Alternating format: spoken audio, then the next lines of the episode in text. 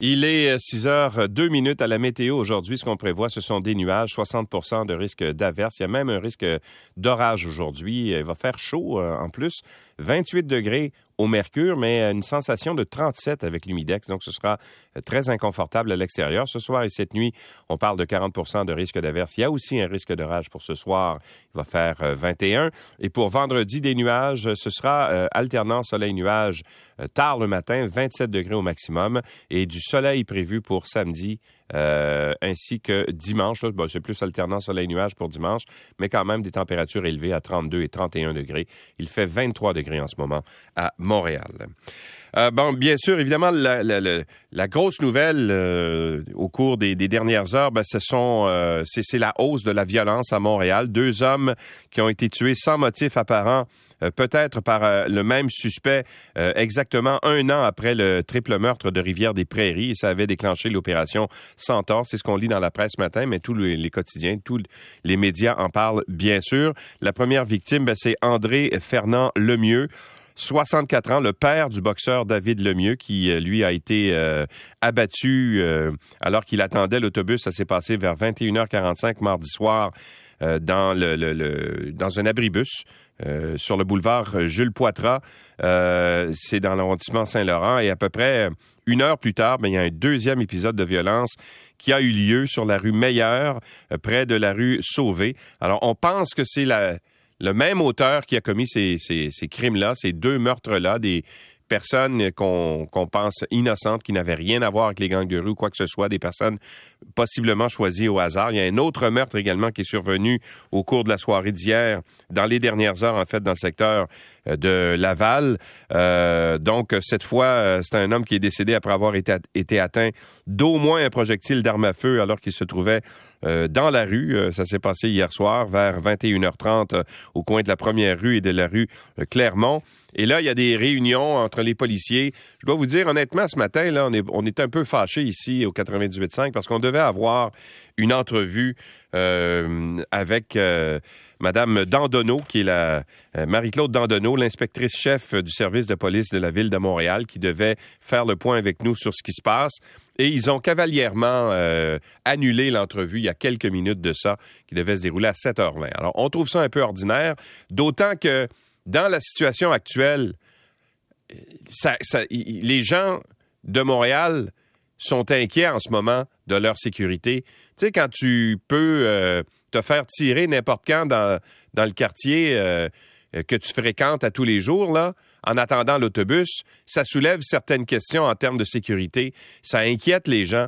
Ça aurait été, je pense, tout à fait normal que la police vienne euh, parler aux gens, puis essayer de les rassurer, puis nous dire ce qu'ils sont en train de faire pour régler cette situation-là. Mais finalement, ils ont mieux à faire, semble-t-il, que de parler aux médias. Alors, ils ont décidé d'annuler euh, l'entrevue de ce matin. Mais il reste une chose, c'est que ça soulève des questions. Depuis des mois, on nous dit à la ville de Montréal, à la police de Montréal, que Montréal est une ville sécuritaire. Ben, si c'est vrai, comment ça se fait qu'on peut se faire tirer en attendant l'autobus sur le bord euh, sur le bord de la rue. Alors, ça soulève des questions. On aurait aimé parler à la police, mais ils sont pas là ce matin. Bon, à part ça, évidemment, dans le milieu politique, hier, euh, ça a été comme une, bombe qui a été lâchée en fin d'après-midi. La journaliste Martine Biron de Radio-Canada, qui travaille pour Radio-Canada depuis, depuis nombre d'années, euh, fait le saut en politique. Elle va être la candidate de la coalition Avenir Québec, de la CAQ, euh, aux prochaines élections provinciales dans la circonscription de Chute-de-la-Chaudière. Et c'est survenu quelques heures seulement après qu'on ait appris que Marc Picard, qui était député, qui est toujours député de cette circonscription. En fait, il a été élu pour la première fois en 2003. Donc, ça fait 19 ans qu'il est député là-bas. Mais ben, il a annoncé hier par voie de communiqué, quelques heures avant, qu'il ne solliciterait pas de nouveau mandat. Évidemment, euh, ça soulève toujours certaines questions quand un journaliste politique qui couvre la scène politique depuis une vingtaine d'années, qui est analyste politique, fait le saut euh, de l'autre côté de la barrière. Ça a soulevé certaines questions. Il y a, entre autres, le, directeur des communications du Parti libéral qui dit ben euh, ça fait combien de temps qu'elle euh, songeait à faire le saut en politique? Parce que euh, il dit J'apprécie bien Mme Biron, il a dit ça sur Twitter, mais jusqu'à tout récemment, on discutait encore en toute confiance de stratégie en off. Ça, c'est quand les, journalistes reçoivent des confidences des politiciens. Euh, je suppose que c'est possible la même chose pour d'autres partis d'opposition. Depuis quand c'est elle qu'elle sera candidate? Alors, ça soulève toujours certaines questions. Nous, au 98.5, on a été confrontés à cette situation-là, bien sûr, pas plus tard qu'il y a quoi, euh, deux mois, là, quand Bernard Drinville a fait le, saut. Euh, lui aussi, euh, il a même décidé de ne pas animer son émission du midi. Il venait pourtant de renouveler son contrat, puis a décidé d'aller faire de la politique, de retourner en politique. Alors, ça soulève bien des questions que cette candidature-là. Euh, je vais vous dire honnêtement, là, Martine Biron, moi, je la connais depuis nombre d'années. C'est une amie, là. Parce que euh, tu peux pas euh, travailler pendant toutes ces années-là à la colline parlementaire auprès d'un autre journaliste, une collègue, en réalité, à la colline. on se connaît très, très, très bien. Alors, on a été un peu surpris. Je savais qu'elle avait été approchée par la CAQ il y a quelques mois de ça et qu'elle avait décliné l'offre. Mais là, elle a rencontré François Legault. Ça s'est passé mardi. Euh, et puis donc, elle a décidé d'accepter euh, l'offre, la proposition euh, de la CAC. Alors voilà, on va essayer de voir quelles sont les réactions du côté politique. Là. Je sais que ça suscite toujours euh, certaines réactions un peu épidermiques des différents partis quand un journaliste fait le saut, mais c'est pas pas pas la première. Là. on a parlé de Bernard Dainville, mais il y a aussi euh, Christine Saint-Pierre qui avait fait le saut, elle était à Radio-Canada à l'époque. Euh, Pierre Duchesne aussi, qui était analyste politique pour Radio-Canada, qui avait fait le saut pour le Parti québécois aussi en, en 2012. Donc, euh, c'est pas c'est pas la première et c'est pas la dernière sans doute là, mais euh, ça soulève euh, certaines questions de la part des différents partis. Bon, on parle beaucoup de la fonderie Horn depuis le début de l'été, puis on en apprend tous les jours un petit peu plus là sur l'impact de la pollution causée par cette fonderie. Dans la presse ce matin, on nous parle des terrains qui euh, entourent euh, la fonderie Horn à Rouen-Noranda qui sont contaminés à l'arsenic. Alors, si vous achetez un terrain là-bas, évidemment, s'il y a de l'arsenic dans l'air, ben, éventuellement, les particules retombent au sol et viennent contaminer le, sol. Et c'est euh, ce qui se passe dans différents quartiers de la ville. Le taux d'arsenic des sols excède dans certains secteurs de la ville la limite autorisée au Québec pour euh, l'usage résidentiel, si vous voulez construire une maison, là, c'est 30 parties par million. Alors, il y en a plus que ça. Ça force les propriétaires, si vous achetez un terrain, à réhabiliter le sol avant de construire. Et il y a des coûts à ça. On peut pas... Euh, euh, c'est-à-dire qu'on enlève une partie du sol, de, la terre, en surface bien souvent, puis on se débarrasse de ces sols contaminés, euh, ben ça implique des coûts. Alors la réhabilitation de quatre terrains vierges, notamment situés à Rouen, à Rouen Sud, a coûté 100 000 dollars à une entreprise qui a ensuite construit des immeubles euh, résidentiels. Euh, et ce qu'on dit là-bas, les promoteurs disent avant c'était la forêt là-bas. Pourtant, il n'y avait pas d'activité industrielle. C'est pas parce que on, avait entreposé des, euh, moi, des matériaux ou quoi que ce soit. C'est pas ça. C'est simplement le vent. On dit que dans le couloir des vents dominants, selon un entrepreneur là-bas ou un propriétaire d'entreprise d'excavation, ben, euh, on, ça charrie des contaminants et ça contamine le sol. Alors, ce que fait la compagnie pour ça, euh, la compagnie acceptent les sols contaminés sur, leur, euh, sur leur terrain, puis eux autres s'en servent là ensuite pour, euh, euh, pour mettre dans un secteur où on enfouit des, des, trucs contaminés. Alors on, on, envoie cela, on accepte les sols gratuitement. C'est la moindre des choses. Alors il y a plusieurs questions qui sont soulevées, notamment par la députée, la députée Émilie Émilise, pardon, le Sartérien, qui euh, euh, est très présente là-bas à Rouen-Noranda, elle, elle dit ça devrait être le, pollueur-payeur. Tu as contaminé, ben dépollue, tu sais. Alors, tu as été la cause euh, de la contamination des sols, alors tu devrais refiler la facture à la fonderie. Ils sont assez riches de toute façon. Ils ont fait quand même des profits de quelque chose comme 3 milliards de dollars l'année passée, un peu partout dans le monde avec leurs différentes entreprises. Alors, encore une fois, une question euh, d'éthique soulevée euh, par euh, la fonderie Horn. Parlons un peu de COVID. Ça fait un bout de temps qu'on n'en a pas parlé. la COVID-19 qui est toujours bien présente au Québec, mais les signaux pointent cependant vers un ralentissement de la propagation au cours des prochaines semaines. Alors, c'est ce qu'on peut conclure en analysant les chiffres qui proviennent de l'Institut national de la santé publique du, Québec. Alors, quand on regarde, il y a eu les 1500 Cinq nouveaux cas rapportés mercredi. Ça porte la moyenne quotidienne à 1314 cas. 632 personnes ont rapporté ces derniers jours avoir obtenu un résultat positif à des tests rapides.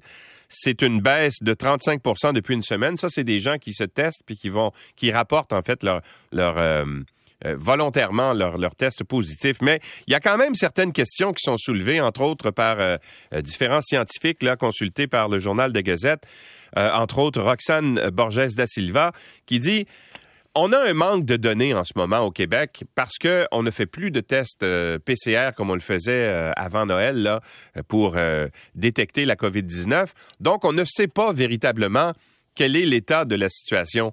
Euh, on sait là qu'il y a des baisses, on le voit, bon dans les hospitalisations, tout ça, ça c'est peut-être l'aspect le plus concret parce qu'on sait les gens qui entrent puis les gens qui sortent.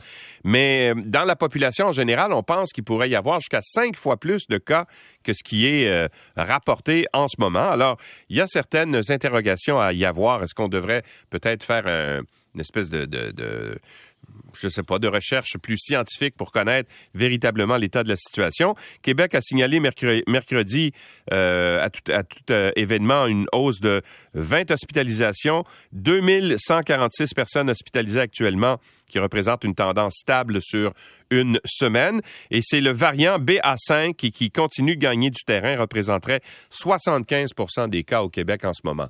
Mais en l'absence, bien sûr, de de recherche plus scientifique sur les gens qui ont la COVID, c'est euh, assez aléatoire comme, comme, euh, comme données.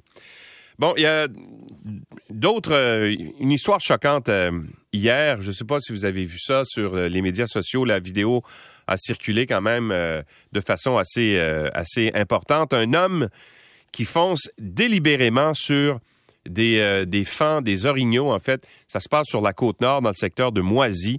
Une vidéo, je vous le dis, là, si vous la voyez, moi, je n'ai pas été capable de me rendre jusqu'au bout. Là. Le, bonhomme se promène en camionnette, en pick-up. Visiblement, il y a une autre personne avec lui parce qu'on filme avec un téléphone cellulaire. Et là, il y a deux euh, fans, deux petits orignaux qui euh, marchent le long de la route et il court après les orignaux avec son pick-up. À un moment donné, il frappe un des orignaux qui tombe au sol et il recule pour le tuer. Mais tu dis, mais quelle espèce d'être complètement insensible peut faire une chose comme celle-là? S'il est capable de faire ça, on va vous dire une chose, il est capable de faire des affaires bien plus graves. Et là, on l'entend dire, tasse-toi mon tabarnak parce que tu vas y goûter en hostie. Alors, l'homme euh, poursuit les fans, il dit, je m'en crise de mon bumper. Et là, il frappe les, euh, les orignaux. Alors, on sait qui c'est. La Sûreté du Québec dit avoir identifié l'auteur de la vidéo qui aurait été tourné dans le secteur de Moisy, près de cette île, mais pour l'instant, on ne l'a pas arrêté. Euh, on est en train de faire des vérifications pour éclaircir tout ça, selon ce qu'a dit à la presse euh, la sergente euh, Nancy Fournier. J'espère que le gars va vraiment écoper. Là, on parle de 2500 dollars possibles d'amende pour avoir pour avoir frappé en, volontairement euh, du, gibier avec une voiture.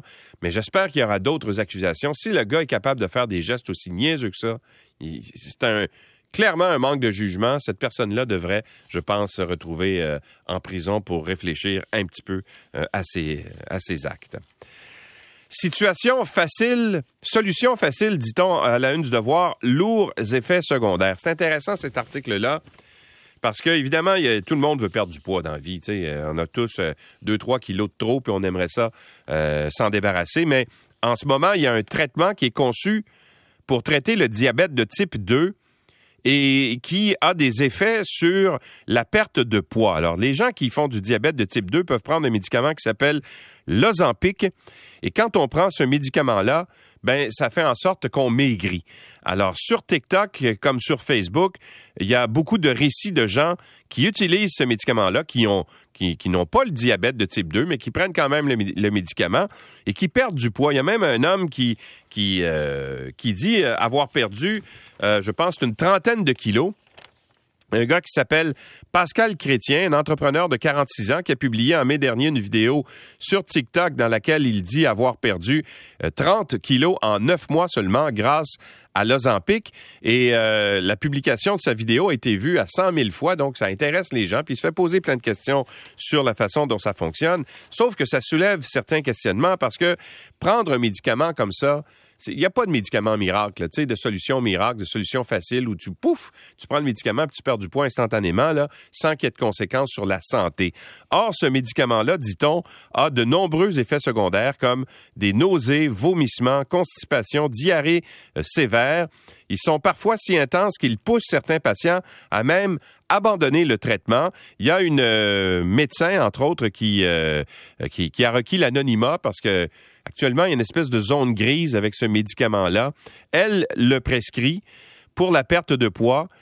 Euh, alors, puis elle dit que ça fonctionne, mais il faut s'attendre, bien sûr, à ce qu'il y ait des, des, des effets secondaires assez importants. Et s'il y a des effets secondaires importants, est-ce que, par exemple, il peut y avoir une incidence fâcheuse sur la santé. Est-ce qu'on peut mettre notre santé euh, à risque? Alors, euh, les gens recherchent bien sûr des solutions faciles, mais en fait, il n'y en a pas. Puis on sait que euh, perdre du poids, ben, ça demande un effort. faut faire euh, des concessions, euh, faut changer ses habitudes alimentaires, etc. Puis c'est pas toujours facile. Et quand on, on, voit les données qui ont été obtenues par le devoir, justement, de l'assurance maladie, de la RAMQ, là, pour ce médicament, ça montre que le nombre de personnes qui ont reçu une prescription d'Ozempic au cours des, des dernières années a augmenté de façon très importante. on dit que le nombre de prescriptions rapportées à la RAMQ pour ce médicament est passé de 3 en 2018 à 36 500 aujourd'hui. Alors, c'est quand même une augmentation assez phénoménale en quelques années. Alors, euh, donc, solution facile, lourds effets secondaires, un article intéressant dans le Devoir ce matin. Et un autre article aussi que je trouve intéressant et qui, euh, vous savez, on a beaucoup entendu de cas d'artistes qui ont été pris dans des situations euh, souvent euh, euh, très, très délicates, qui ont été accusés par des gens d'inconduite sexuelle, puis des gens qui se sont retrouvés devant les tribunaux aussi pour d'autres raisons, souvent de violence conjugale. Je pense entre autres à, à Éric Lapointe. Eh bien, dans un article signé par Étienne Paré dans Le Devoir ce matin, on démontre que peut-être que le milieu artistique boude les artistes qui ont été trouvés coupables de ces gestes-là, mais ces artistes-là se trouvent quand même du travail et réussissent à faire des spectacles. C'est le cas, entre autres, d'Éric Lapointe et aussi de Kevin Parent. Souvenez-vous de l'épisode Kevin Parent qui grainait des verres. Alors, euh, donc, euh, ces gens-là se trouvent du travail en région. On dit même que euh, Éric Parent, Éric Parent, je fais une contraction des deux, Éric Lapointe et Kevin Parent étaient tous les deux de la fête des guitares du lac au Saumon dans le Bas-Saint-Laurent au cours des, des dernières semaines. Et non seulement ils étaient embauchés par le festival, mais il y avait du monde au festival. Ça a connu un très grand succès selon les organisateurs. Un homme qui s'appelle Michel Chevary, qui est le président du festival, il dit On a connu notre meilleure année de fréquentation en 15 ans d'existence, notamment grâce à la présence d'Éric Lapointe et de Kevin Parent. Il y a tellement d'histoires qui sortent, peut-être qu'en région, on est un peu moins sensible à tout ça, euh, dit euh, Jean-François Côté, qui lui est euh, le directeur général du festival de l'érable de Plessisville. Alors, en mars dernier, des jeunes de cette communauté du centre du Québec s'étaient élevés contre la venue d'Éric Lapointe au festival, mais finalement, ils ont décidé de garder Éric Lapointe à la programmation et le résultat, ben, c'est que ils ont, ils ont vendu des billets puis les gens sont allés. Alors, euh, au bout du compte, son spectacle au Festival de l'Érable s'est avéré un véritable succès en dépit des voix discordantes, dit-on. Éric Lapointe reste parmi les artistes québécois qui attirent le plus de gens dans les festivals avec deux frères et les Cowboys fringants. Alors, euh, il semble qu'il y ait, il y a peut-être une leçon à tirer de ça. Parce que, tu sais, on est en train de se demander en ce moment, c'est bien beau le tribunal populaire, mais jusqu'où ça va? Pendant combien de temps une personne euh, est mise au banc parce que elle a commis des gestes? Je suis pas en train de dire, là, puis j'ai pas la réponse, là. Puis je suis pas en train de réhabiliter ces gens-là. C'est juste de dire jusqu'à quand on, peut les mettre à l'écart? Et jusqu'à quand, à partir de quand ça devient correct pour ces gens-là de recommencer à avoir une vie publique? Souvent, le tribunal leur impose une sentence euh, qui est déterminée dans le temps, mais le tribunal populaire, lui, il fait quoi? Puis bien souvent, c'est des gens qui n'ont pas été trouvés coupables euh, de rien devant les tribunaux. C'est simplement une dénonciation qui a été faite. Puis là, on évite ces gens-là pendant longtemps. Alors, il y a peut-être une réflexion à y avoir, à savoir jusqu'à quand on doit justement empêcher les gens de travailler et à partir de quand justement on devient réhabilité aux yeux de la société. Il semble que la, la population euh, est, comment dire, un œil moins sévère que l'industrie en question, que dans la, la, sphère publique en tout cas, parce que les gens vont quand même voir les spectacles de ces gens-là. Il est 6h22 minutes. Sur l'autoroute 13, qu'est-ce qui se passe, Guylaine?